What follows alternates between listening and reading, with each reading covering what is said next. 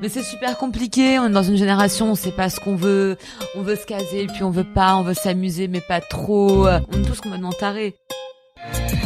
Bienvenue sur Nouvelle École, le podcast pour sortir des sentiers battus où je vais à la rencontre des meilleurs dans chaque domaine afin que nous puissions nous en inspirer. Cette semaine, j'accueille Anna Paulina. Anna est une hardeuse, c'est-à-dire qu'elle évolue dans le milieu du X. D'abord actrice, elle a été l'égérie de la maison Dorsel avant de s'essayer à la réalisation, à l'écriture, à la radio. Certains d'entre vous ont pu la découvrir dans le clip de Vitrine du rappeur Vald. On parle de son adolescence et de sa volonté d'indépendance. Elle raconte son arrivée dans le X, puis son choix de se professionnaliser. Elle m'explique les dessous de cette industrie que je connaissais finalement assez mal, décrivant le X comme un milieu extrêmement sain.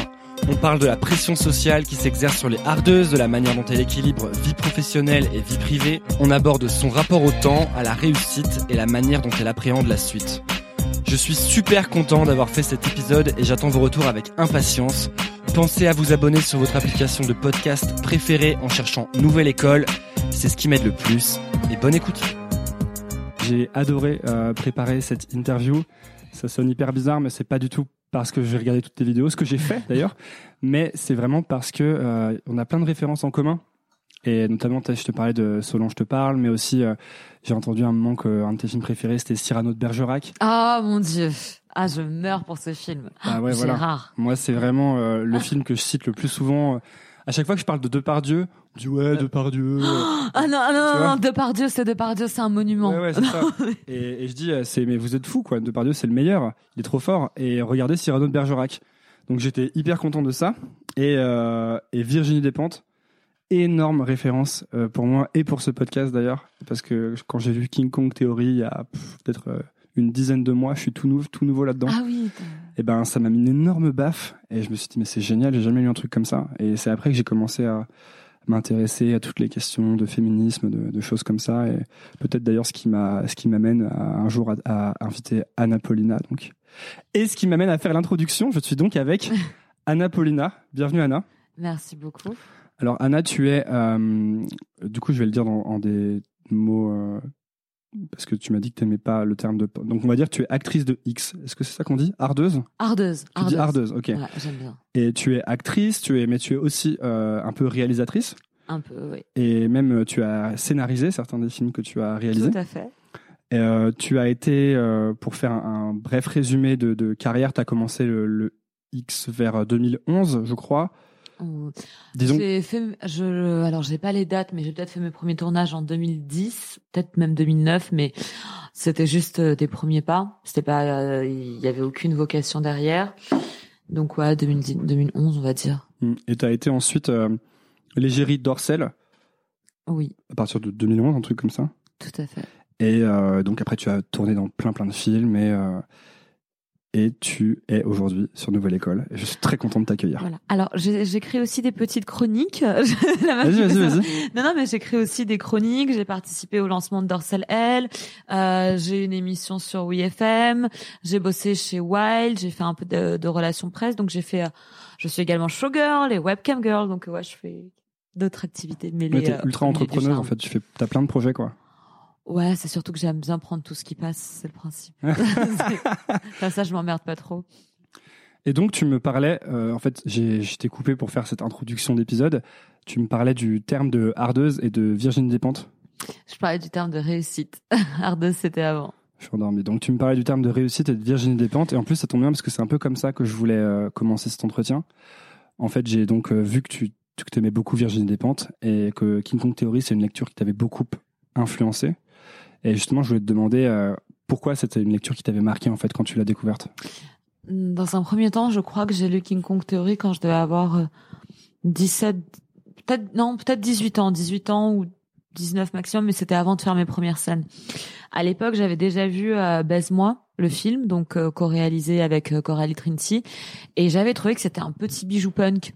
C'est-à-dire que ce qui m'avait intéressé, c'était pas tant le sexe filmé explicite, mais c'était euh, cette manière de mettre en de mettre en scène, de mettre en lumière des, des personnalités féminines aussi fortes qui casse complètement les codes parce que c'est vrai que dans le cinéma traditionnel, lorsqu'on voit des, des nanas péter la gueule au mec, euh, c'est toujours justifié par euh, quelque chose de sexy. Euh, je pense toujours au truc à la Lara Croft, quoi. Où bon, ok, tu peux, tu peux être forte, mais faut que tu sois bonne. Et pour une fois, on était complètement dans autre chose et finalement, les nanas s'attribuaient les, les codes de la masculinité classique ça m'avait déjà beaucoup euh, beaucoup touché.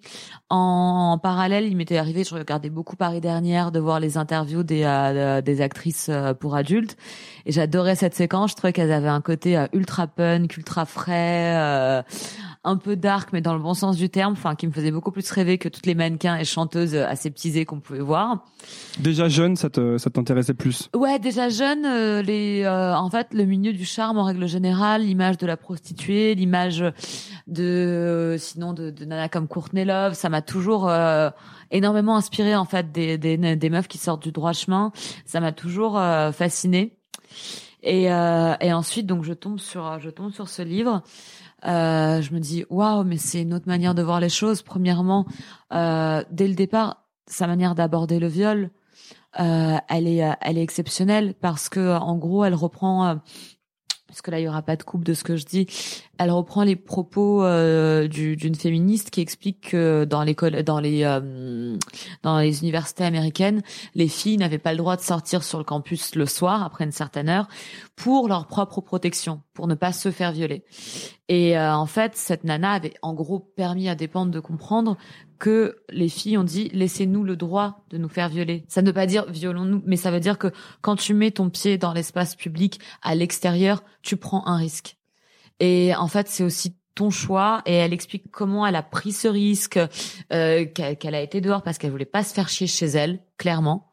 Et je trouve ça mais super intéressant comme manière de voir la chose en fait. Toi, tu te faisais chier chez toi non, non, pas du tout, c'est pas ça. Non, mais c'est, non, non, non, mais c'est... Parce que je vais surtout pas déformer ce qu'elle dit, mais maintenant, je pars de ce principe-là, c'est-à-dire qu'en tant que femme, et très tôt, quand, quand je rentrais tard, bourrée de, de, des soirées, des trucs jeunes, j'avais peur. Évidemment, il y a toujours cette petite peur un peu con. Et, euh, et très vite, dès l'âge de, ouais, dès que j'ai lu ce bouquin, je me suis dit, ok, mais en fait, c'est parce que j'ai passé une bonne soirée, enfin, bonne ou mauvaise, mais parce que j'ai vécu quelque chose plutôt que de mm. rester devant la télé. Et, euh, et voilà, donc j'ai appris à, à, mieux contrôler ma peur. Donc il y a eu ça, il y a eu la manière de voir qu'est-ce que ça voulait être une femme, enfin qu'est-ce que ça voulait dire être une femme. Euh, j'ai compris aussi à quel point on était euh, parasité par euh, la presse féminine. Je La presse féminine, tu étais beaucoup en contact avec toi? Euh... Chez toi, il y avait la presse féminine ou euh je, ma mère n'était pas du tout une lectrice de presse féminine. Enfin, j'ai eu une bonne éducation à ce niveau-là. On n'était pas très télé, pas très, euh, pas très magazine de merde.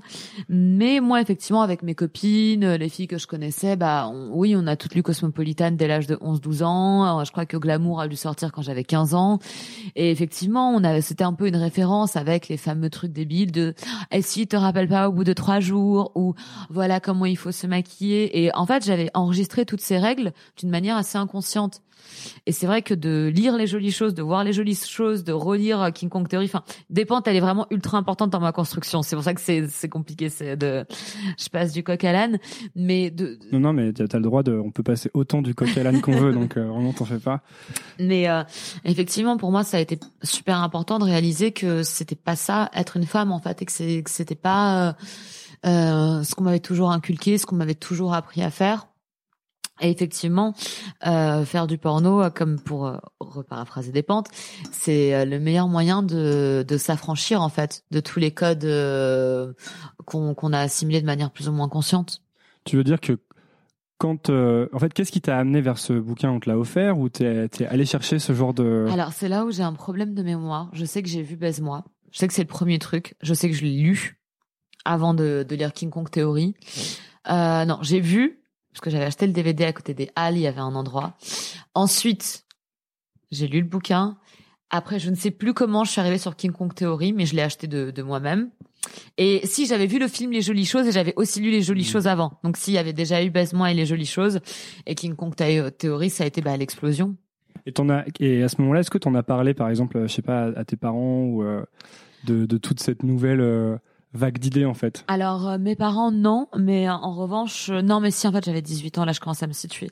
Et à ce moment-là, je vivais en coloc avec des potes super super ouverts d'esprit et justement enfin ce coïncidence bah, le, comme quoi le tout ça m'a amené vers le X. Euh, la nana avec qui je vivais, elle était euh, elle était super intéressée par euh, le milieu du X en règle générale, euh, par la pornographie, c'est-à-dire qu'elle regardait vraiment du porno. Euh, son mec était en train de lire la biographie de Coralie Trinity et il m'a dit bah tiens je te la passe. Et donc effectivement j'ai lu la biographie de Coralie Trinity. Donc en fait il y a eu le fait que bah j'étais dans un univers où c'était pas quelque chose de mauvais.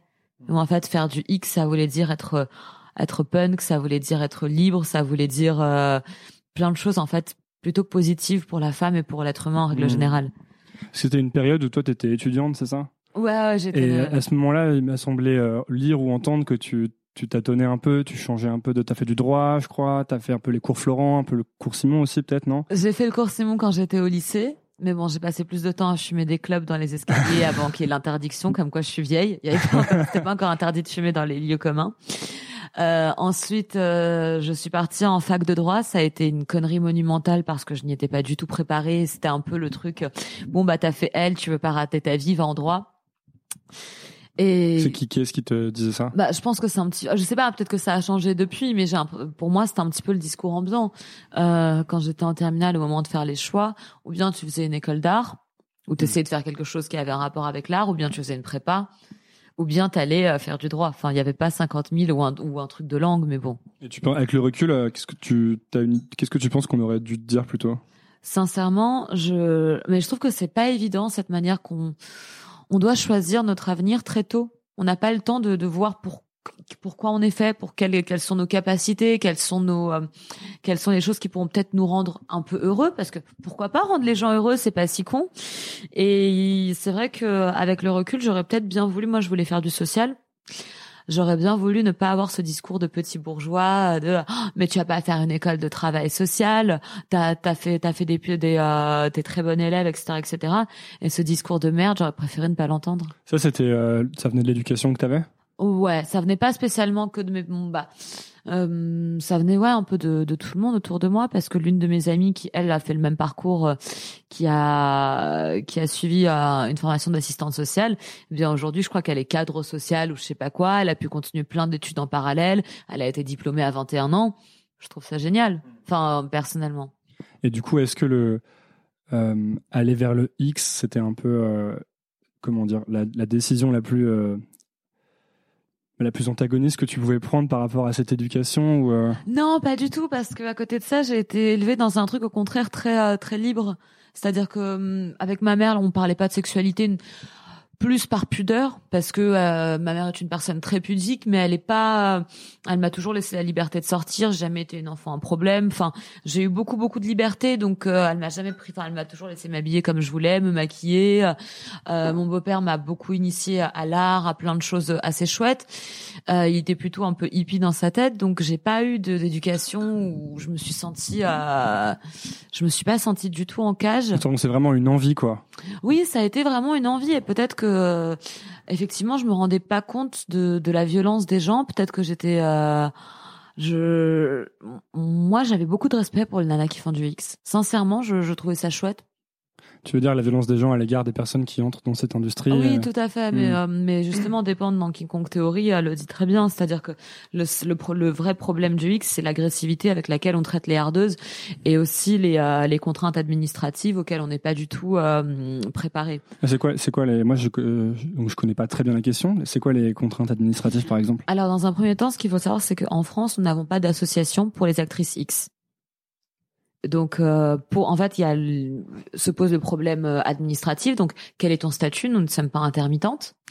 Euh, ensuite, euh, comment déclarer ses impôts? Comment faire tout ça? C'est pas évident. On nous on nous l'explique pas. on n'a pas de fiche de paye. Moi, j'en ai eu parce que j'avais été gérée chez Marc Dorcel. Oui, donc là-bas, tu étais en CDD, c'est ça? Exactement, mais c'était vraiment une exception.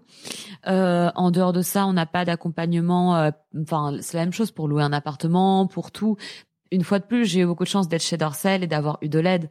Mais si je l'avais pas été chez Dorsel, ça aurait été une galère pas possible. Faut toujours euh, se débrouiller avec des plans B, comme plein de gens. Mais bon, je trouve, je considère que quand on. Est-ce que c'est parce que c'est tabou que c'est ostratisé, que c'est ostratisé et que du coup il n'y a pas de. Alors, je sais, honnêtement, je ne sais pas si c'est parce que les filles font des carrières fantômes en France souvent, hein, puisqu'on, à part quelques noms, euh, il y a quand même beaucoup de nanas qui viennent et qui repartent au bout de trois mois, quatre mois, six mois, un an. Donc finalement, c'est pas si important pour elles d'avoir euh, un réel statut. Mais c'est vrai que quand tu es comme moi et que tu passes neuf de ta vie dans le porn, y penses un petit peu? Ok, donc ouais, pas de facilité administrative du voilà, tout. médicale aussi. C'est-à-dire qu'un un réel encadrement qui va au-delà du simple, euh, effectivement, on fait des full tests régulièrement, donc euh, on, entre actrices, entre acteurs, on se donne des petits conseils, mais c'est que des choses qu'on apprend sur le terrain. Tandis que s'il y, y avait une asso ou un truc comme ça. Aux États-Unis, c'est différent ou pas?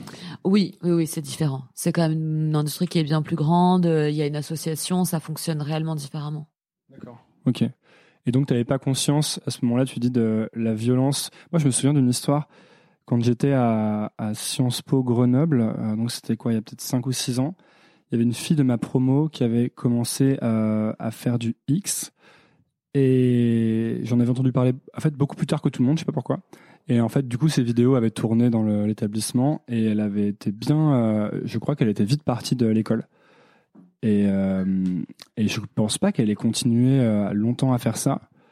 Mais ce que je m'étais dit récemment en y pensant, c'est que elle avait peut-être fait que quelques vidéos, mais que les gens l'avaient bien. Enfin, il y avait une assez grosse persécution par rapport à ça, et qu'en fait, ça allait même. Tu sais, là, tu parlais du fait qu'il y a des filles qui font une carrière fantôme, mais en fait, c'est le fait d'avoir franchi le pas les marques à vite l'impression. Et j'écoutais en plus euh, récemment des euh, euh, dans la poudre ou des, euh, regardais certains de ces documentaires et j'avais un peu le, c'est marrant, ça te fait sourire, mais j'avais un peu l'impression que bah, que c'était très difficile, ouais, justement, quoi. Une fois que tu étais rentré là-dedans, de, euh, enfin, fallait y aller à fond parce que il y avait une genre de d'ostracisation ensuite. Alors oui, je suis d'accord. Après, en revanche, euh, je pense que quoi qu'il arrive, le X, faut y aller à fond si on en a envie, quelles que soient les conséquences. Si on n'en a pas envie, il ne faut pas. C'est que c'est pas un métier. Euh, je pense qu'il ne faut pas se dire, ok, je suis rentré dedans, ça va me suivre pour toujours. Donc tant qu'à faire, je vais y rester coûte que coûte, parce que ce n'est pas, c'est pas du tout un métier évident et il faut l'aimer. Si il y a des filles, ça, ça leur convient pas, il faut surtout pas continuer. À, faut pas se faire violence dans ce genre de dans ce genre de métier. Et toi, quand tu as commencé, du coup, T'as pas eu, enfin, t'as commencé, j'imagine, euh, un peu doucement. T'as fait, je crois que t'as fait quelques shows un peu érotiques et t'as commencé à faire des photos de charme, des choses comme ça avant de faire ton premier tournage. Et dans Nouvelle École, c'est marrant parce qu'on parle souvent de la, peur de commencer, tu sais, la peur de lancer un projet ou la peur de se lancer à fond dans un truc. Et je me dis, bah, ouais, ok, ça fait peur de lancer un projet, mais ça doit faire encore, encore plus peur de se lancer dans le X, non? Parce que justement, il y a tous ces, ça porte tous ces trucs-là. Alors, je t'assure que pas du tout. Non, mais c'est ce qui est incroyable. Après, euh, comme je dis, me pointer sur un tournage porno quand j'avais 19 ans, c'était quelque chose de c'était un mélange de de culot, d'audace, de d'inconscience. C'était un mélange de tout ça et finalement, j'ai découvert un milieu tout de suite dès les premiers pas, un milieu extrêmement sain dans lequel je me suis sentie très très bien. Vraiment, j'étais euh, j'avais ça a été une Qu'est-ce que tu appelles extrêmement sain? Eh bien, je me premièrement en tant que femme, j'avais toujours appris euh, à être complexée. Donc à trouver mes seins trop petits, à me trouver trop grosse, mes cheveux pas assez longs. Bon, tu vois, plein de conneries de, de nana qu'on nous fout euh, dans dans la gueule du matin au soir. Qui euh. venait justement de, des magazines, des choses comme ça. Ah oui, ça venait clairement de euh, voilà ces magazines qui te sortent régime sur régime sur régime tout le temps. Enfin, et qui à côté, enfin, c'est je j'ai une haine horrible vis-à-vis de la presse féminine. Quoi, j'ai vraiment beaucoup beaucoup de mal avec ça. Et euh, pour la première fois que je me suis retrouvée sur un tournage X, bah, j'ai eu euh, un acteur adorable. On a eu, on a, il y a eu un espèce de jeu de séduction, même si ça a duré que quelques heures. C'était génial. Euh, loin des mecs un peu cons que je pouvais rencontrer dans la vie de tous les jours. Au contraire, un mec euh, gentil, doux. Euh, je me suis sentie à l'écoute. J'ai eu un, réalisateur extrêmement extrêmement sensible. Je me suis déshabillée, mais s'il y avait rien de malsain, au contraire, mon corps était, c'était, je, je pouvais le sexualiser il m'appartenait. Et pour être sexualisé, il n'avait pas besoin d'être parfait, il n'avait pas besoin d'être euh, d'être euh, d'être conforme à toutes ces normes et il pouvait euh, être beau comme il était en fait et je pouvais être heureuse nue. Dès le départ, ça t'a plu? Ah oui, ça vraiment, ça a été la ma première scène. C'est comme ça que je l'ai ressenti et c'est pour ça que j'ai eu énormément d'affection pour cet univers. Mais je n'étais pas forcément, mais je voulais pas, enfin, sincèrement, je ne voulais pas faire carrière. Euh, je me suis pas dit, je veux être une star du X. Enfin, pour moi, hmm. c'était, euh, c'était juste une blague.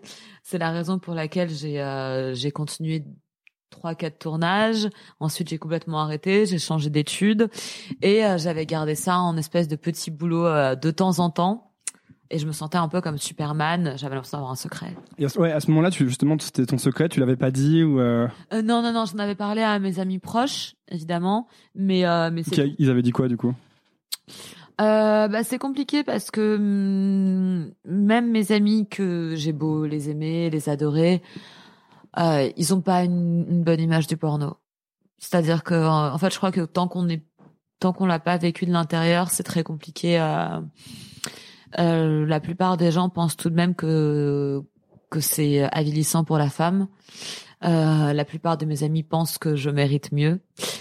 Et ils, ont... ils te disent ça, par exemple? Ah oui, mais ça m'agace. Mais je, m'y suis faite. Enfin, c'est que je pars du principe que j'aime les gens comme ils sont et, et ils m'aiment comme je suis. Mais on n'est pas du tout d'accord. C'est-à-dire que quand mon meilleur ami me dit, euh, euh bah malgré malgré ce que tu fais, tu le fais de manière très chic. Et puis là, t'as été très classe. Et puis t'as quand même réussi à faire carrière. Mais c'est en disant bon en gros c'est un compliment déguisé un peu. Mais, oui, mais je sais que c'est pas mal intentionné de sa part. Non, non. Mais pour lui, ça reste oui, euh, tu fais du porno quoi. Ça c'était pas difficile au début justement quand tu as commencé de. On, parle aussi souvent sur ce podcast de la, de la résistance aux critiques.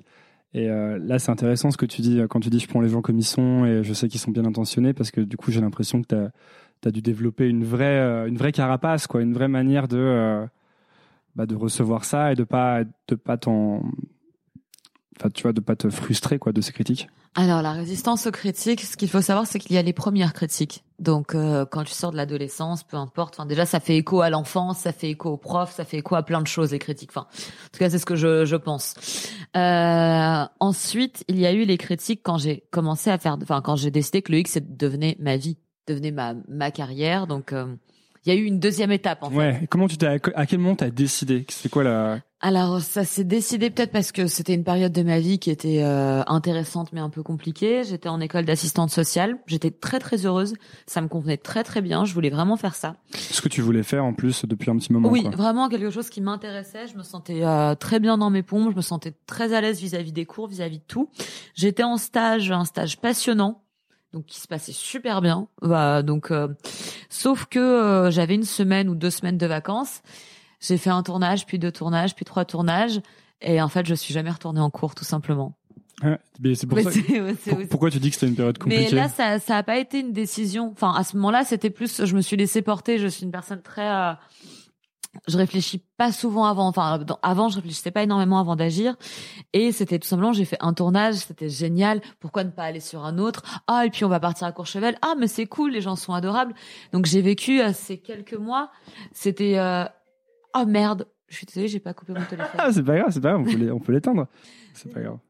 Euh, on disait. Euh... Donc, en fait, non, ça a été vraiment. Euh, enfin, ces mois-là dans le porno ont été extra. Enfin, parmi, c'est peut-être l'une des plus belles périodes de ma vie parce que d'un côté, je savais pas trop où je où je voulais aller, ce que je voulais faire. Euh, je savais pas si euh, avec mon copain, je, je, ça se passait pas de ouf, mais c'était pas grave. J'étais amoureuse d'un mec qui s'en fichait royalement de moi. Mais à côté de ça, donc ton copain s'en fichait de toi Non, pas mon copain, c'était un autre mec. Ah ouais, tout ça, on s'en fout, c'est trop. Non, non, non, c'est intéressant. Hein.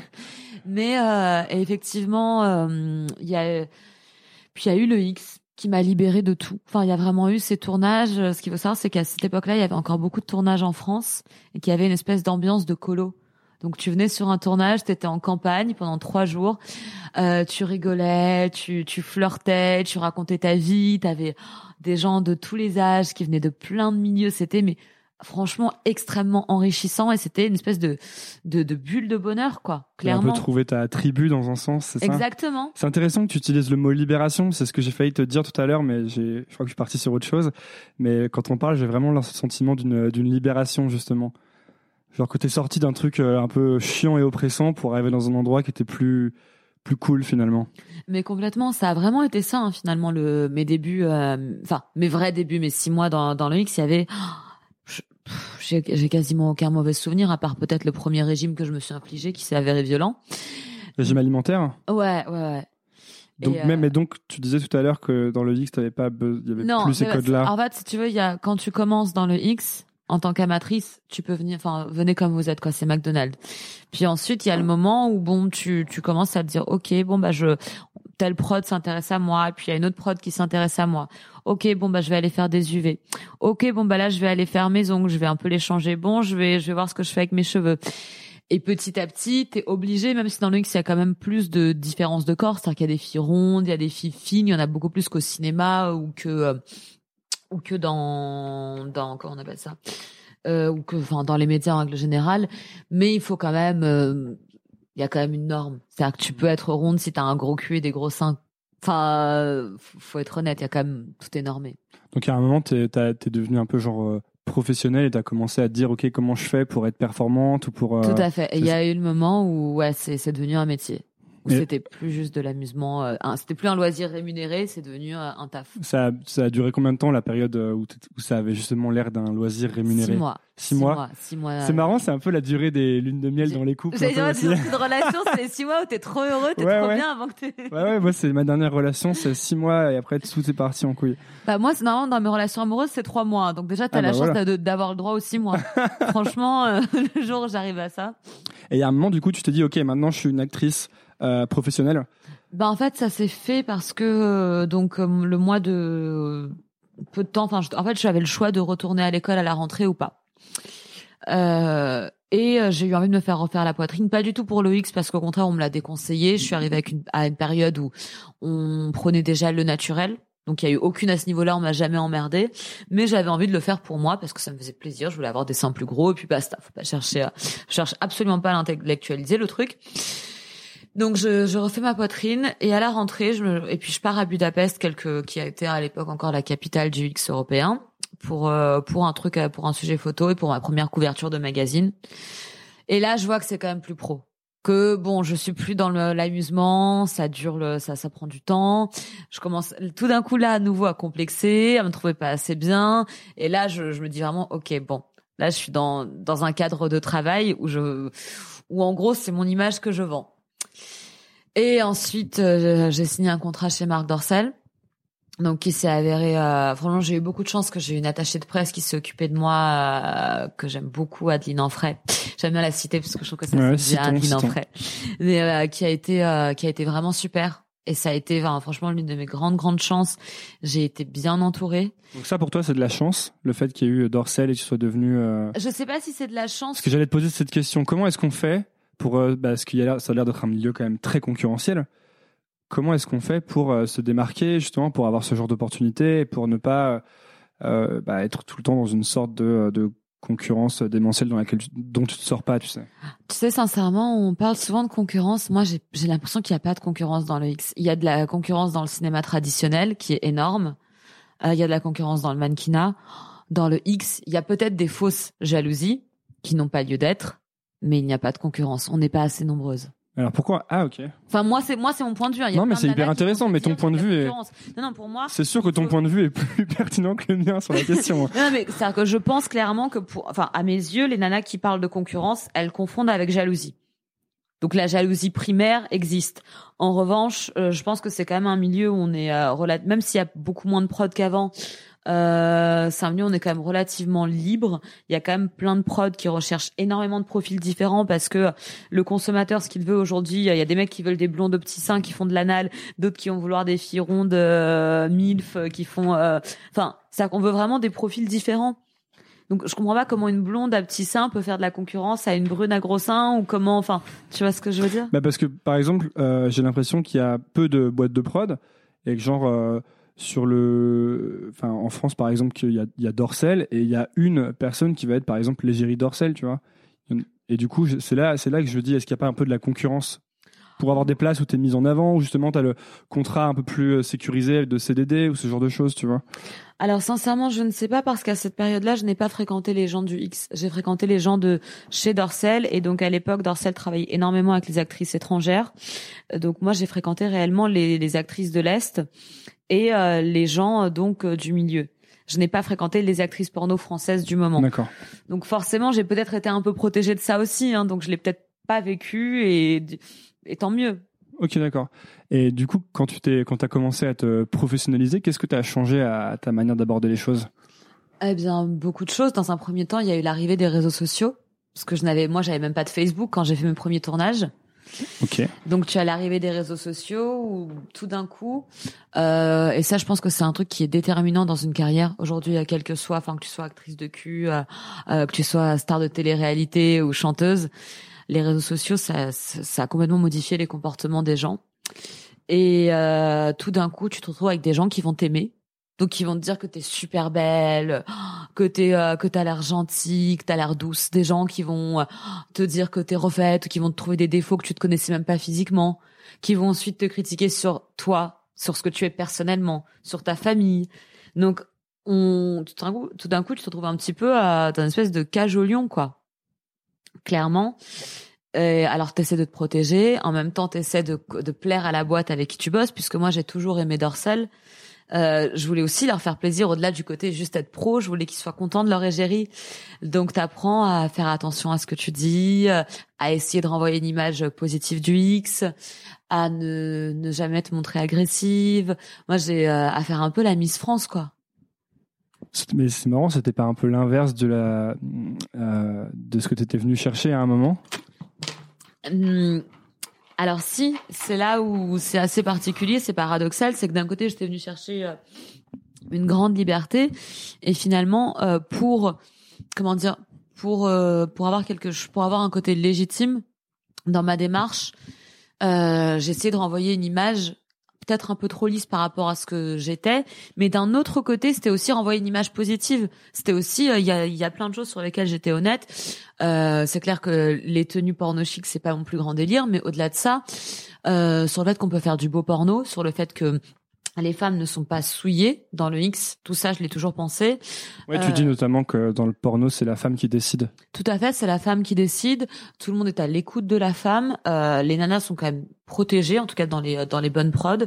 Et puis, euh, ça m'a aussi permis de, de dire aux gens, écoutez, là, je fais du X. Euh, je suis pas une pauvre fille qui vient de la rue. Euh, je sais lire, je sais écrire. Enfin, c'est un choix aussi. C'est un choix, c'est le choix de pas bosser dans une boîte du matin au soir. Mmh. C'est c'est le choix de, de voyager, de faire des rencontres. Parce que le X, c'est pas que du cul, en fait. Et c'est à ce moment-là, du coup, que tu es devenu un peu, euh, enfin, que tu t'es vraiment professionnalisé. Et tout à l'heure, on parlait des, euh, des critiques et notamment de comment gérer l'entourage. Il y a eu un changement à ce moment-là ou pas? Alors c'est là où il faudrait que je te le fasse en très rapide parce qu'il y a eu beaucoup d'étapes, comme j'ai passé beaucoup d'années euh, dans ce milieu. Mais il y a eu donc ce premier moment où il y a eu les réseaux sociaux, il y a eu l'image. Mais il faut savoir que j'avais 21 ans, 22 ans, donc j'étais, euh, je pouvais être très sensible. Ensuite, euh, il y a eu l'amour qui arrive au moment à la fin de mon contrat, mais le grand amour, genre celui qui te déchire la gueule et tout. Donc ça, c'est pareil, ça a été une chance parce que du coup, je m'en, je m'en fichais royalement du X, je me fichais de ce qu'on pouvait penser de moi. Et puis après, il y a un grâce à l'amour, tu t'en fichais de ce qu'on pouvait penser de toi. Ah oui, non, clairement, c'est-à-dire que j'ai eu la chance d'être chez Dorsel pendant deux ans, et à la fin de mon contrat, je tombe, d'ailleurs, sur un tournage sur un mec et on tombe fou amoureux. Que demande le peuple? Enfin, euh, vie assez chouette, quoi. Et euh, donc je me mets un peu en retrait pendant un an et demi, deux ans, parce que c'était ma manière aussi de bah, d'être libre, enfin dans ma vie d'adulte. Mais euh, dès que j'ai rompu avec le mec, la première chose que j'ai fait, c'est de, retourner euh, sur les tournages. Et une fois de plus, bah, c'est un plaisir parce que là, il y avait le côté pro, mais il y avait aussi le côté pro qui qui connaît le métier avec la liberté de l'expérience. Et c'est là que j'ai passé mes meilleurs moments dans le X finalement. Ok. Est-ce que, ce que ce que je te demandais en fait, c'était plus. Euh... Désolée, je parle beaucoup. Non, mais c'est très bien. On est, on est, on est sur un podcast, mais justement, moi, je pense, on n'est pas obligé de, de, brûler les étapes. Hein.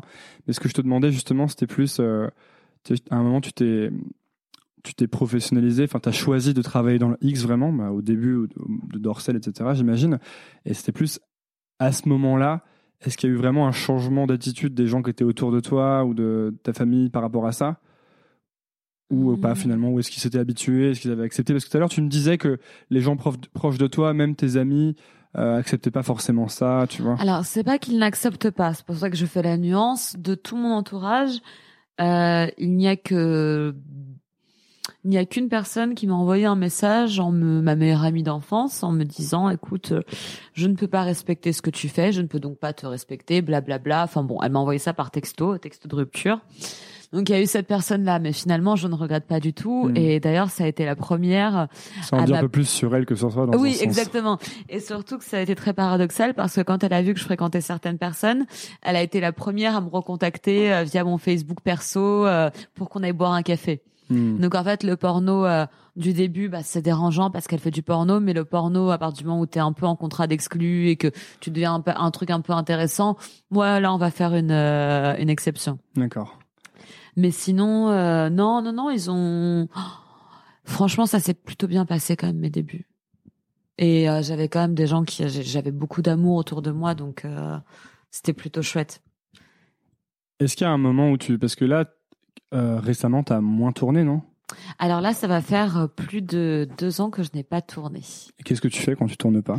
Alors, qu'est-ce que j'ai fait? J'ai euh, j'ai réalisé mon film, donc ça m'a pris du mais un autre film, donc euh, un budget canal, Mhm. ce qui m'a pris beaucoup de temps entre euh, le scénar, la réécriture, la tri- l'actrice qui plante, euh, les les trucs de décor. Enfin, ça a dû prendre six mois. C'est un truc que tu voulais faire depuis longtemps, réaliser? Euh, oui, de toute façon, moi, j'aime bien la réa. J'avais déjà eu l'occasion de, de le faire avant. Euh, mais là, c'était un scénarisé, donc j'étais très contente de le faire. Je me suis beaucoup investie là-dedans. Euh, à côté de ça, euh, moi, je suis aussi showgirl en boîte de nuit, donc je fais des shows. Et c'est c'est marrant, ça. je fais ça en province. Euh, je fais, j'ai également travaillé donc chez Wild en tant qu'animatrice radio. J'ai écrit euh, des chroniques euh, donc pour Wild le magazine.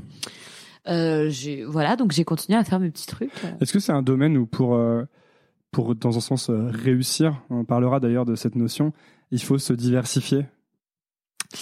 Je pense que en fait tout dépend de ce qu'on entend par réussite. Est-ce qu'il s'agit de, de réussite monétaire? S'il s'agit de réussite monétaire, j'ai envie de vous dire ne faites pas de porno ou bien faites un film et allez faire l'escorte. Enfin si vous voulez faire que de l'argent. C'est une euh, question qu'on se pose souvent d'ailleurs. On se demande si les, les, les filles qui font du porno gagnent beaucoup d'argent ou. euh, Alors sincèrement, je pense que c'est très rentable pour euh, une pour certaines filles de l'est euh, qui à côté de ça font euh, et c'est je tiens à préciser que il n'y a absolument aucun jugement de valeur, je suis du côté de toutes les travailleuses du sexe, mais hum, une nana qui va faire euh, quelques scènes X et qui va en profiter pour euh, pour faire de l'escorte à l'étranger, oui, ça va lui permettre de gagner beaucoup d'argent bien sûr. En revanche, le porno non, c'est pas du tout un milieu qui t'enrichit. Le porno en soi. D'accord. Et donc pour la notion de la de la réussite, c'est un truc dont on parlait en fait tout au début, avant même de commencer l'interview. Et je te demandais ce que c'était pour toi. Et tu, me disais que tu réfléchissais beaucoup. ouais. Bah, j'ai réfléchi parce que je me demande est-ce que la réussite c'est de s'assurer un avenir financier et un qui te permet de au moins de te mettre à l'abri sur un certain point parce que malheureusement euh, ou heureusement j'en sais rien hein, euh, avoir un toit au-dessus de la tête et avoir des sous sur son compte en banque ça doit être important. Si c'est ça la notion de réussite euh, je pense que le X n'est pas le, le meilleur moyen de, de réussir. Est-ce que ça veut dire euh, être heureux euh, ou en tout cas faire ses propres choix en tant que comme libre et pas juste en tant que euh, petit pantin de merde euh, qui qui correspond au truc de euh, avoir un crédit, acheter une voiture, avoir un chien, faire un enfant. Après, je sais pas, la notion de réussite, elle est propre à chacun. Vas-y, vas-y, continue. Ouais. Non, mais elle est, elle est vraiment propre à chacun. Donc, euh, c'est vrai que je pense que, hum, sincèrement, que, ouais, que la, que la réussite, c'est quand même d'être plus ou moins en accord avec ses choix. Est-ce qu'il y a quelque chose qui fait que t'étais en que tu rejetais euh, comme ça, euh, enfin le modèle traditionnel de réussite, en tout cas j'ai l'impression, tu vois? Euh, je sais Parce pas si. Tout à l'heure on parlait de, moi je te parlais du fait que j'avais, j'ai, je suis incapable de, de travailler dans une entreprise. Enfin en tout cas j'ai l'impression et j'ai, j'ai le sentiment que tu t'es un, un peu construite aussi en opposition à ce à ce monde-là, tu vois? Et euh, est-ce que tu sais pourquoi ou euh, je sais pas, peut-être que peut-être que j'ai eu trop de liberté euh, étant adolescente, peut-être que j'ai toujours été une j'aime pas dire le mot rebelle parce que ça fait un petit peu euh, fausse bad girl mais honnêtement quand je vois mes choix de vie, je pense que j'ai mérité mon statut de bad girl et je vous emmerde. mais mais euh, ce que je veux dire par là c'est que je sais pas, moi j'ai vraiment on, on m'a donné des, des notions de ouais, de liberté, de voyage, euh, d'expérience, de euh, d'amour, de plein de belles choses. Et euh, c'est vrai que j'ai un peu plus du mal à me projeter dans euh, dans la vie euh, traditionnelle ou en tout cas plus classique. Et par, en revanche, par moments, il m'arrive de fantasmer cette vie. Ah mais ça, est-ce qu'on fantasme pas toujours un peu ce qu'on n'a pas ou euh, Ah Oui, si, C'est le, évidemment. le fait de choisir t'oblige à renoncer à des choses. et- Bien sûr, mais d'un autre côté, c'est vrai qu'il m'arrive de, de penser à des amis à moi qui ont un travail classique, euh, qui ont donc leur, euh, leur fameux crédit qui finissent de payer ou pas, qui ont qui me racontent comment ils refont leur salle de bain. Ça, enfin, en fait, tu, en même temps, tu peux faire du porno et être comme ça. Hein. C'est-à-dire que c'est c'est là où je parle de mon cas particulièrement. Je connais des nanas qui font du X, elles s'en sortent très très bien. Elles ont des enfants, elles ont une vie tout à fait normale. Et pourquoi pas toi du coup? Ouais, non, mais c'est pour ça que le problème, c'est pas le X, c'est moi. non, mais sincèrement, c'est aussi, euh, non, mais c'est là où je, enfin, je me rends quand même compte, j'observe, et parmi les, les filles de ma génération qui font du X depuis longtemps, je ne dis pas qu'il n'y a aucune critique, je ne dis pas qu'il n'y a une, qu'il n'y a aucune ombre au tableau, mais sans citer de nom, euh, je connais facilement deux trois filles qui le vivent très bien, qui qui qui vont sur les tournages de temps en temps, euh, qui font les salons de l'érotisme, qui font des webcams, qui à côté de ça sont mamans épanouies, ont des amis. euh, donc non non, des, si une fille est équilibrée à la base, le, le X ne va pas venir lui bousiller le cerveau. hein. Tu penses que t'es pas équilibré Non. non, mais je pense que je suis assez équilibrée pour euh, pour avoir des limites, ou en tout cas pour me les poser quand il faut. Mais complètement équilibrée, non. Enfin, ma névrose, j'y tiens quoi. Mais après t'es euh, t'as t'as 28 ans, c'est ça? Ouais. En fait, t'es. Alors, et ça, c'est un truc qui m'a vachement intéressé en regardant euh, notamment ton film euh, euh, Profession ardeuse, euh, parce qu'en fait, vous, on a quasiment le même âge, et, et mais quand vous parlez de vous, vous, on a toujours l'impression que vous dites que vous êtes vieille dans, Oui. dans le documentaire. Enfin, en fait, je dis le documentaire, mais c'est un film et on est à côté documentaire. Vous avez 24 ou 25 ans et vous vous regardez et vous vous dites ah on est des vieilles etc. Et ouais, j'étais là ouais, enfin vous êtes plus jeune que moi quoi, tu vois.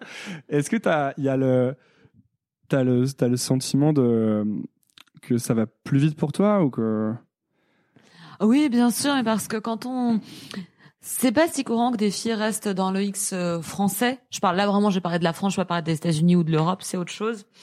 Mais c'est pas courant que des filles restent 3, 4, 5 ans. Donc on arrive quand on a 19 ans, un truc comme ça, et par euh, par hasard ou peu importe quelles sont les raisons, bah, certaines d'entre nous sont là 4, 5 ans après.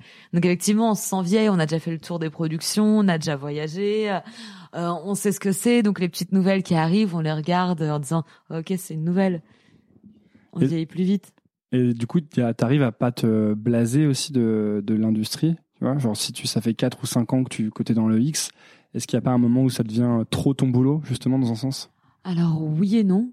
Ça aussi, j'y ai déjà réfléchi et c'est vrai que comme je n'ai pas eu un parcours classique dans le sens, et je pense que la plupart des filles n'ont pas un parcours classique dans le X. euh, Moi, j'ai vraiment toujours, euh, il y a des moments où j'ai privilégié euh, mon taf, donc le, le porno. Il y a des moments où j'ai privilégié ma vie, ma vie amoureuse. C'est vrai que j'ai vraiment pas hésité à pas tourner pendant, euh, je crois, quasiment un an. Et ensuite pour la deuxième année pour ne tourner que deux ou trois fois avec ce mec-là. Donc j'ai vraiment pas hésité à me laisser toute la place que que je voulais. Et quand j'ai voulu à nouveau reprendre, j'ai, euh, je sortais beaucoup, beaucoup. Donc, je me suis aussi laissé ce plaisir de sortir en boîte de nuit dès que je tournais pas et de. Euh, Tes relations amoureuses, tu les trouves souvent. Je te, désolé, je t'interromps, j'interromps tout le temps. un fou. Tes relations amoureuses, tu les. Tu... Dès que je suis boring, tu m'interromps. Non, non, t'es pas du tout. C'est qu'en fait. que je pas du- Ok, là, on va Mais non, justement, parce qu'en fait, t'allais partir sur autre chose et je trouvais ça trop intéressant. Euh, tes relations amoureuses, en fait, les mecs avec qui tu sors, c'est toujours des mecs qui viennent du porno? Ah, pas du tout. Pas du tout. Euh, après, ce qui est assez intéressant, c'est qu'à partir du moment où tu fais du X, t'es très vite amené à fréquenter d'autres gens du, du, monde des médias en règle générale et pas forcément des acteurs. Des acteurs, il y en a pas beaucoup, euh, des acteurs porno. Donc, tu rencontres beaucoup, beaucoup de monde. Et effectivement, j'ai eu un copain que j'ai rencontré, donc mon, mon ex avec qui je suis restée deux ans, que j'ai rencontré sur un tournage. Mais c'est ah si j'ai eu un caméraman aussi. oui bon il y en a eu deux donc ça c'est pas euh, en je sais pas en neuf ans euh, deux c'est pas non plus énorme quoi. D'accord. Parce que je me demandais si euh, ça crée pas du coup une. euh, Comment dire, ça crée pas une, complication pour créer des relations amoureuses avec des gens qui seraient hors de ce monde-là, justement, parce qu'il y aurait une incompréhension de la part des gens qui sont pas dans ce, dans ce monde ou dans cette industrie, tu vois. Comme tout le monde a plus ou moins l'air d'avoir un jugement sur euh, les gens qui font du X, est-ce que ça complique pas les choses? Alors dans mon cas particulier j'ai envie de dire que je suis parisienne. Euh, j'ai 28 ans, donc même si je faisais pas du X, c'est une catastrophe. Enfin, pour essayer d'avoir une relation à peu près normale ou, stable. Mais c'est super compliqué. On est dans une génération, on sait pas ce qu'on veut. On veut se caser, puis on veut pas. On veut s'amuser, mais pas trop. Euh, on veut pas des plans cul. Les plans cul, c'est démodé. On veut, on veut des, des, des mini histoires d'amour, mais jusqu'à quel point Enfin, on est, on est tous complètement tarés. Donc déjà sans le X, enfin. Euh... Voilà. Donc euh, c'est pour ça que je suis pas un bon exemple. Après, si tu rajoutes le X par dessus, je, je, enfin, je te laisse imaginer. Ce qui se passe, c'est que généralement le mec au début euh, pense avoir une aventure et finalement il, il s'attache. Et comme bah j'aime bien m'attacher, eh bien je m'attache également. Et puis euh, vient le, le, stade des trois mois, moi c'est pas les six. Au bout de trois mois, le mec commence à me renvoyer le boulot à la gueule, etc., etc., etc. Et donc là, ça devient plus dur à gérer. Tu commences à t'envoyer quoi à la gueule? Euh, Mon boulot. Ah d'accord, le fait Parce que, que, le tu mec tournes. ne va pas, enfin un, un garçon amoureux n'aura pas le ni l'envie ni le courage de dire au bout d'une semaine, écoute, ton métier me pose un problème. Parce que évidemment, au bout d'une semaine, la fille va lui répondre, bah écoute, si ça te dérange, au revoir. Donc il va attendre que la fille tombe amoureuse et c'est un schéma assez classique. Et à ce moment-là, il va lui mettre des bâtons dans les roues. Ouais, tu, mais ça c'est un peu comme dans beaucoup de relations en fait. C'est que tu vas, tu, tu joues un rôle pour arriver à être avec la personne oui, et au bout d'un moment, c'est les vrais, tu sais, les vrais trucs sortent. oui, c'est c'est ça. Ouais, non mais je vois. ouais. Mais à côté de ça, je tiens vraiment à rétablir une certaine vérité. J'ai- Je connais pareil les mêmes filles dont, dont je parle, qui ont des copains qui sont peut-être libertins ou ouverts d'esprit. Il y a des relations très saines qui existent. hein. C'est peut-être pas la majorité, mais il y en a. Et comment t'as vécu euh, je, je passe euh, encore une fois du coq à l'âne. Comment t'as vécu le l'émergence et surtout la montée de, tout le porno euh, gratuit de masse, tu vois, que ce soit sur ce qu'on appelle les tubes, euh, les YouPorn et compagnie, face en fait euh, au porno Tu parles comme moi quand je dis, moi j'adore dire les tubes, enfin YouPorn, tu kiffes et compagnie. Ah ouais, ça ouais. fait trop genre. Alors je, Je ce connais l'industrie. et en plus, je, genre clair. je maîtrise Ouais, le game. J'aime bien faire genre que je connais un peu les termes. C'est pas- c'est pour ça que je fais des recherches quand même. Faudrait, faudrait pas se priver ensuite d'avoir l'air intelligent. Euh, ouais. Et comment t'as vécu ça? Puisqu'en plus, euh, toi, tu travailles chez, t'as beaucoup travaillé avec Dorsel et chez Dorsel, qui était plus euh, une maison de production de porno un peu, euh, un peu plus, comment dire, bah, plus produit quoi. Déjà un peu plus classe, avec des histoires, avec des vrais tournages, avec des budgets. D'ailleurs, t'avais tourné dans un film qui s'appelait euh, euh, Inglorious Beaches, qui était un des plus gros budgets, ou si ce n'est le plus gros au moment où vous l'aviez fait. Euh, Oui. de, du cinéma X. Oui. Voilà. Et euh, donc, comment euh, t'as vécu le, la montée et le- enfin, et l'émergence et même la domination maintenant de tout le porno gratuit, etc.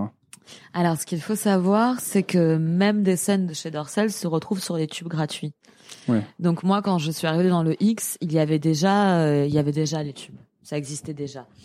Euh, c'est compliqué parce que d'un côté, c'est extrêmement dommage pour l'industrie. C'est-à-dire qu'il y a beaucoup moins de tournages. C'est-à-dire que les tout premiers tournages que j'ai faits pendant mes six mois idylliques, il y avait encore une production très active. C'est-à-dire que je tournais quasiment euh, tous les deux jours, j'avais un tournage. Aujourd'hui, je sais que en dehors de Dorsel, en France, euh, il y a personne. Enfin, il doit y avoir deux, trois amas distribués par Dorsel. Donc ça, je l'ai pas vécu. Je suis arrivée chez Dorsel en contrat, donc j'ai eu de la chance. Et ensuite, j'ai un peu arrêté pendant deux ans. Et quand j'ai repris, j'ai tourné un peu pour tout le monde. Donc, je, je l'ai pas mal vécu. Mais parce que j'ai eu une place privilégiée, peut-être parce que j'ai eu de la chance, euh, enfin pour pour plein de raisons. Est-ce que ça prend pas le, y a pas le risque un peu que les que les, les stars plus ou moins du X deviennent plus nécessaires s'il y a justement à Il y a, bon... pour moi, il y a plus de stars du X. Ouais, voilà, c'est un peu. Pour moi, il y a sincèrement, il y a quelques noms qui qui sortent du lot. Bien Bah, le tien, il sort un peu du lot, par exemple, en France. Un petit peu, mais on- pour moi, Star du X, c'est Tabata Cash. Voilà, si on parle de, de porn star, Tabata Cash. Tu dis ça à, à toute une génération, t'auras euh, les mecs de, je sais pas, 45 ans qui vont faire, qui vont savoir qui est Tabata Cash. Et pour moi, le, la définition d'une star, c'est une personne qui est connue, entre gros guillemets, euh, quoi que par qui que ce soit, enfin, par la plupart des gens. Ouais, en France, les, der- les dernières, c'est peut-être Katsuni et. Et même Katsuni, on finit par l'oublier aujourd'hui. Les gens, le, le seul nom qu'ils ont à la bouche, c'est Clara Morgan, mais qui Mm. est une personnalité médiatique, qui est un personnage public actif qui a fait dans, de la dans musique. voilà. Euh, mais qui a fait euh, des très jolis calendriers. Je te vois rigoler. Non, bah, je, mais je te jure, j'ai déjà acheté un de ces calendriers. Mais en même temps, elle a osé. Je suis désolée, moi je trouve ça bien.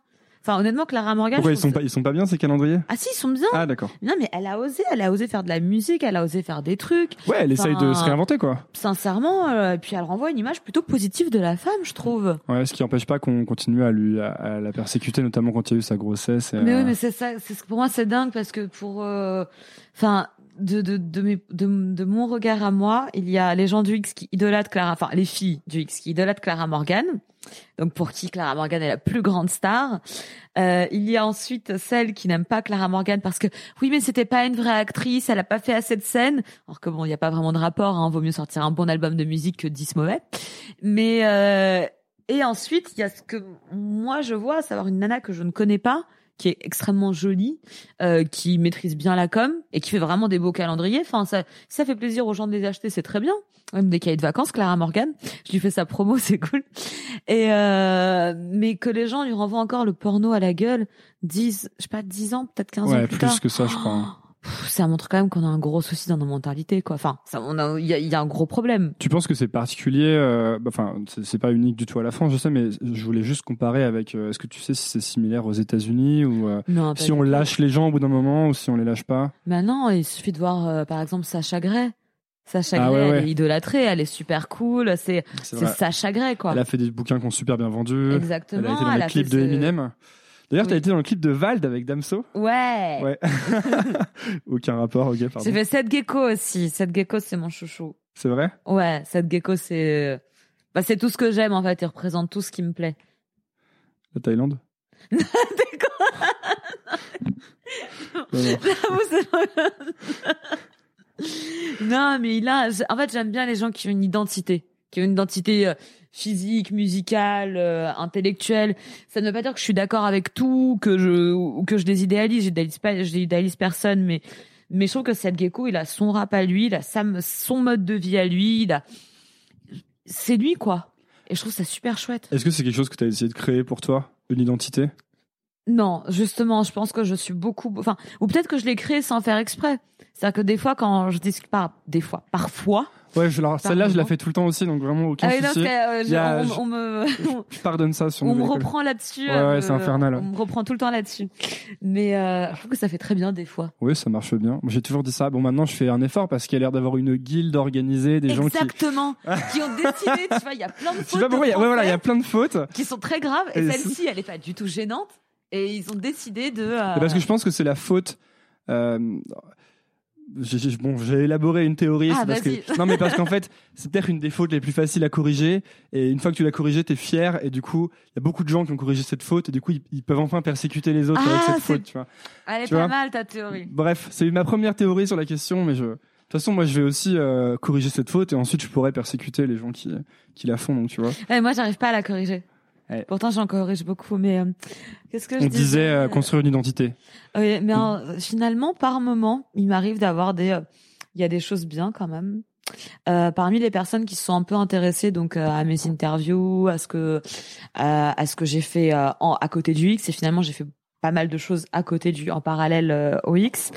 Donc des, des personnes qui connaissent un peu mes goûts musicaux, mes euh, mes mes positions euh, plus ou moins euh, féministes, mon goût pour la littérature et je me dis que malgré moi, il y a quand même une, une identité qui s'est créée. Bah oui, moi c'est moi c'est exactement pour ça que je t'ai invité. J'ai pas Ouais. j'ai pas pris euh, l'annuaire des, des actrices de X au hasard.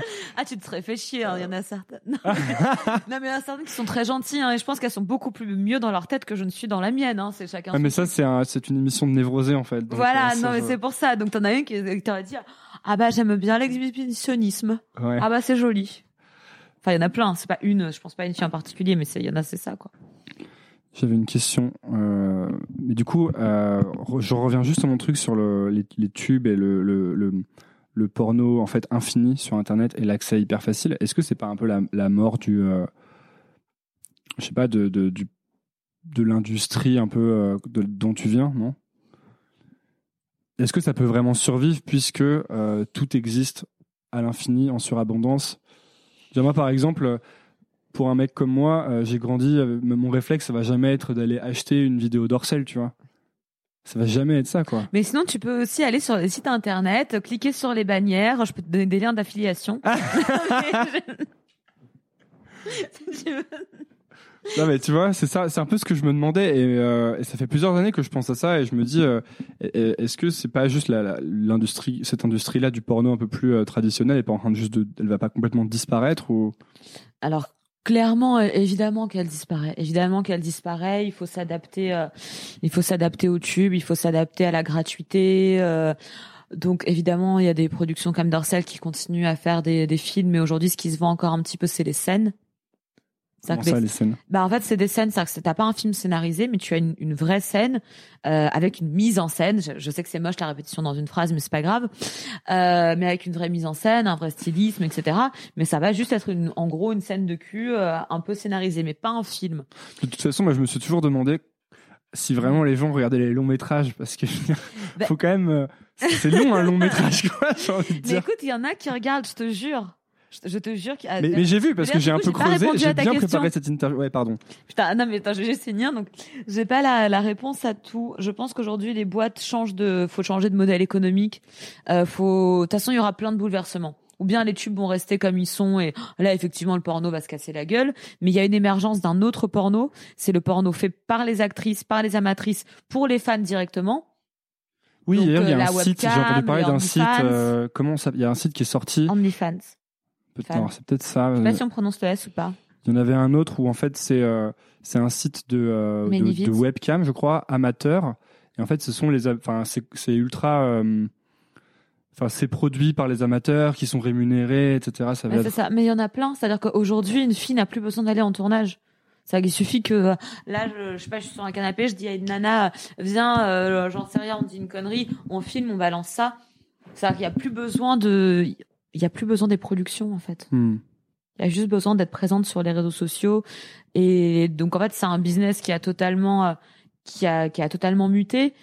Donc il y a un point positif, c'est que ça permet une certaine euh, autonomie pour les actrices euh, de ce métier, mais d'un autre côté, c'est vrai que moi j'aurais toujours la nostalgie des des vrais tournages, quoi, où tu te retrouves avec l'équipe, où tu as le temps, tu bouffes avec eux, tu rencontres des acteurs, enfin, tu sais ce côté un peu familial, un peu colo, quoi. Genre le X c'était mieux avant, quoi. Ouais, moi je serais, je serais toujours un peu une vieille conne, hein, mais euh, mais parce que moi c'est X qui m'a fait rêver quand je suis rentrée là-dedans. Hmm. Moi c'était ce, pour ce X-là que que j'ai fait mes premières scènes. Mais du coup, une, une mettons une actrice, euh, c'est le moment conseil de carrière de X. C'est une, une fille qui se dirait je veux être actrice de X. Maintenant, elle, elle ce serait quoi une bonne stratégie pour euh, bah, pour justement euh, sortir un peu du lot ou euh, Alors une bonne stratégie. Toi si tu devais revenir euh, là à tes 18 ah, ans et te, dire OK, je repars. Alors là, je dirais tout de suite OK. Premièrement, je prends je, je ferai beaucoup plus attention à moi d'un point de vue administratif. Clairement, ça je ferai en sorte de ou bien de monter une société ou bien de me faire réellement très bien conseiller parce que pour être un peu protégé vis-à-vis de ça. Euh, ensuite, euh, j'irai voir un bon médecin, quitte à en voir 10, pour euh, pour avoir le, un régime adapté à mon rythme de vie, à plein de choses. Enfin, clairement, euh, la, santé, l'administratif dans un premier temps. Et ensuite, euh, je pense que je ferai en sorte de, de travailler, de d'être mise en avant par une boîte de prod, donc par Dorsel évidemment. ensuite, être présente sur les réseaux, commencer très vite la webcam, créer une identité qui me ressemble parce que si l'identité te ressemble pas du tout euh, et que t'es piégé dans un rôle qui te plaît pas, euh, c'est chiant. Euh, ensuite, aller tourner très vite à l'étranger pour des boîtes importantes. Donc ouais, te faire un nom au maximum. Euh, voilà, c'est ce que je dirais de faire. Et n'être dépendante de personne. C'est marrant, c'est un peu des conseils d'entrepreneuriat de base en fait quoi. non mais je veux dire c'est non mais c'est bien, c'est hyper similaire avec c'est pas c'est pas une critique hein, c'est hyper similaire avec les autres trucs qu'on entend dans les autres industries quoi. tu crées ta marque et tu la diffuses le plus possible en ça. fait. Exactement. Et du coup, euh, pour là, ça fait déjà une heure, une heure qu'on discute, tu sais. Le temps passe vite, pour moi en tout cas. Euh, non, ça va, j'aime bien parler, hein, je, suis très bavarde donc. Euh. Comment, comment tu euh, abordes la, la suite? Tout à l'heure, euh, bah, on, on, parlait un peu de. je voulais te poser une question, je, je, je laisse ça pour après. Je te parlais tout à l'heure tu sais, du fait que vous dites que vous êtes vieille dans ton film et des choses comme ça. Est-ce que le, le fait d'avoir travaillé dans le X te donne l'impression d'avoir, dans un sens, grandi plus vite? Parce que moi, quand je vous écoute, et tout à l'heure tu disais que dans le X, ça avait des, des filles un peu super euh, rock'n'roll, etc j'ai l'impression vraiment de, de filles super euh, badass, genre qui ont, appris, qui ont compris trop de trucs sur la vie. vraiment, j'ai l'impression que moi, à côté, j'écoute ça, je suis un gamin, alors que je me dis, j'ai quand même fait des trucs, tu vois, dans ma vie, mais que vous êtes euh, finalement, que vous êtes assez vous avez les, vachement les pieds sur terre, vous avez tout un sens du, du ne serait-ce que du business, etc. Assez développé, quoi, je trouve. Mais bien sûr, parce que finalement, le, le X, quand on est, je pense à des actrices que, que j'aime beaucoup euh, de, de ma génération, mais euh, quand on fait réellement ce métier, qu'on n'est pas qu'on n'est pas conne, qu'on n'a pas un mec ou quelqu'un pour nous aider au quotidien, on doit se débrouiller toute seule. Donc se débrouiller toute seule, ça veut dire voyager. Donc c'est bête et méchant, mais ça veut dire apprendre à maîtriser l'anglais, apprendre à communiquer avec euh, des équipes différentes tout le temps. Donc finalement, tu fais tout le temps de la communication, enfin réellement. Euh, tu es tout le temps dans une dans un dans un contexte où tu dois t'adapter, t'adapter à une nouvelle équipe, t'adapter à à une nouvelle make-up, t'adapter à mais vraiment à tout, à un nouveau pays. Donc déjà ça, ça te fait gagner en maturité, ça va de soi. Euh, qui tu toujours en train de faire de nouvelles choses en fait. Mais oui, toujours des nouvelles choses et t'es toujours en adaptation quoi. C'est comme si tu changeais de lycée tous les jours, euh, enfin, enfin toutes les semaines, c'est comme si tu étais arrivé dans une nouvelle école où tu dois te refaire des amis, euh, où t'es toute seule des fois pour dîner, des fois t'es avec du monde, tu peux tomber amoureuse, tu peux te passer une sale journée, avoir personne, enfin pour te, te réconforter. Donc il y a ça, il y a le fait qu'on est extrêmement présente sur les réseaux sociaux, donc on observe ce qui se passe. Donc on sait exactement ce que l'importance des réseaux, on sait l'importance de l'actualité, on connaît l'importance de la communication. Et après, il y a aussi tout le vécu. Enfin, tu vis en accéléré parce qu'il y a aussi ta vie hors tournage qui se, qui, qui existe en parallèle. Et tu rencontres aussi des personnes qui sont euh, vraiment des personnes de tout horizon, quoi. Tu rencontres des gens de 50 ans, euh, blindés de thunes, euh, qui font, euh, qui baissent des, enfin, je sais pas, tu rencontres pas forcément dans le porno, mais tu rencontres des, ouais, voilà, des gens de 50 ans qui ont fait une super carrière, qui ont mis plein de thunes de côté, qui s'amusent. Tu rencontres des mamans super belles, bah, qui font actrice le jour, euh, non, qui font des études de psycho et qui le soir après un, un, un shooting vont vont travailler leur leur examen. Enfin, tu rends compte de tout, quoi. C'est, c'est, enfin, c'est génial. C'est épuisant, mais c'est génial. Beaucoup plus tout compte fait que dans plein d'autres carrières et dans plein d'autres euh, modes de vie, en fait. Bien sûr. T'es, t'es dans, t'es dans une, dans un, un mélange de, de liberté, de contraintes, de mise en danger, de, de c'est, c'est intense. Est-ce qu'il y a une, euh, une euh, insécurité ou une peur de la suite, par exemple, chez toi maintenant? De quand est-ce quand ça va quand ça s'arrête le X ou que t'arrêtes complètement de tourner ou euh... ah moi l'insécurité j'ai pas attendu le porno pour la voir hein. franchement attends je s'il te plaît un peu de respect mais du coup, est-ce que je veux dire comment t'envisages la comment t'envisages la suite et Ça c'est le genre de question que je déteste. C'est vrai. Mais non, mais t'inquiète pas, c'est pas contre toi. C'est en fait c'est que les gens me la posent dans la vie et j'ai l'impression qu'il faut toujours leur donner une super réponse. Tu vois, non non non, moi je. Et toi quoi de neuf? Non mais en euh, fait, je, alors je peux commencer par moi si tu veux. Même si je fais pas du X, que pour le coup j'ai aucune idée de ce que je vais faire dans la vie donc. Euh, ah bah non, voilà. Je, voilà, j'en ai vraiment aucune idée. Donc je te la pose euh, de comme, euh, enfin cette question vient de quelqu'un qui n'a aucune idée de ce qu'il va faire ensuite et, et en plus c'est quelque chose qui me stresse moi ah bah déjà. voilà. Donc euh, tu vois le futur. Non, moi aussi évidemment que par moment, par moment j'angoisse parce que je me dis que j'ai eu la chance de de vivre toutes ces années. de manière plutôt relativement cool ou en tout cas ça ça correspondait un peu à mes attentes je serais pas déçue si à 18 ans on m'avait dit bah voilà ce qui va t'arriver Bon, bien sûr qu'il y a des trucs que je changerais, hein, clairement, mais je serais pas globalement déçue. En revanche, c'est vrai que dans l'idéal, moi, j'ai envie de créer, j'ai envie de, je sais pas encore comment, je sais pas si je veux faire une chaîne YouTube, je sais pas si je veux écrire un livre, je sais pas si je veux euh, réaliser une série, mais je me vois pas dans autre chose. Enfin, je crois que j'ai envie de m'exprimer, mais j'ai pas encore les, comme j'ai un peu un poil dans la main, que je suis un peu flemmarde, et qu'au-delà de ça, je, j'ai toujours j'ai besoin d'être un peu encadré ou un peu soutenu sur les euh, sur mes idées. Euh, ça met du temps, mais je me vois plus dans la création que de quelque chose. Et euh, bah on arrive un peu sur la fin de cette discussion. Euh, je crois que j'avais quand même deux trois petites questions en rab.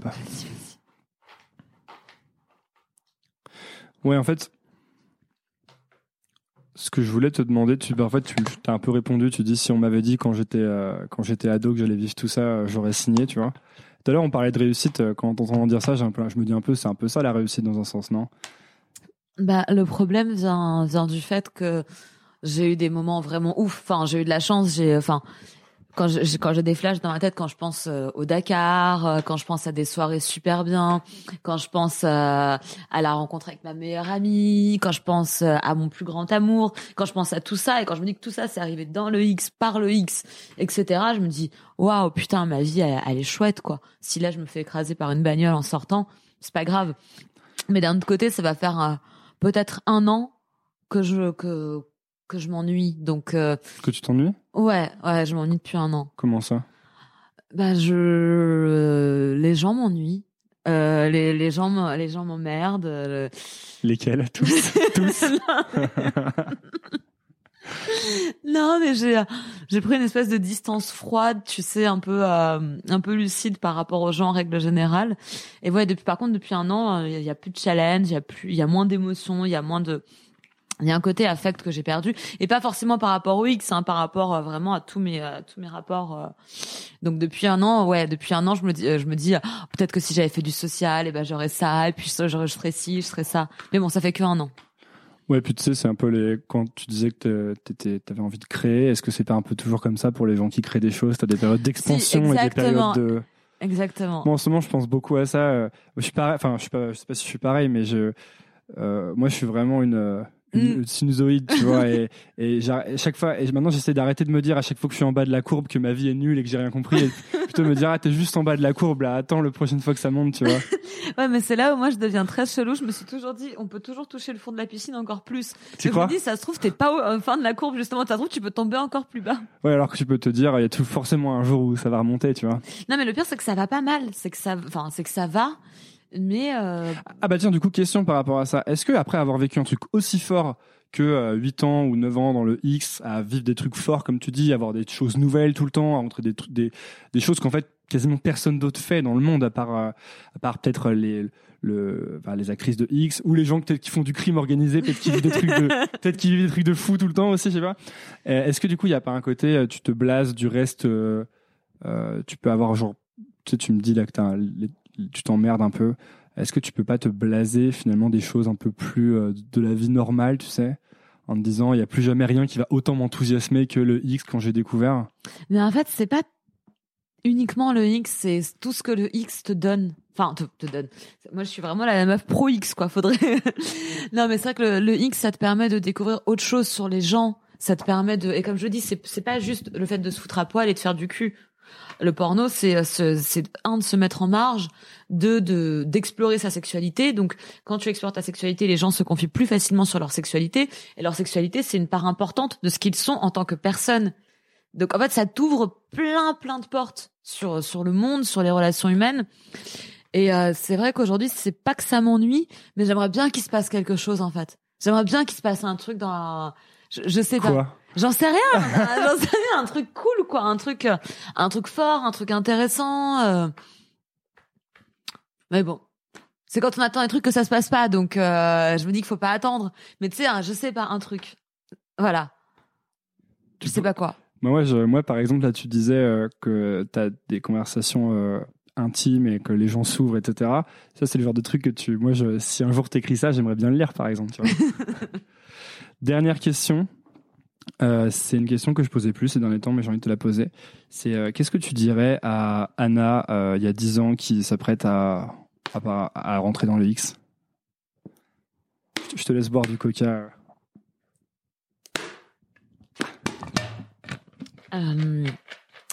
C'est là où je me pose toujours la question. Mais c'est vrai que cette franchement, c'est pas mal du tout. Parce que cette ambiance micro, etc., ça permet de garder, de, de créer ce qui est très rare, un côté un peu sans filtre.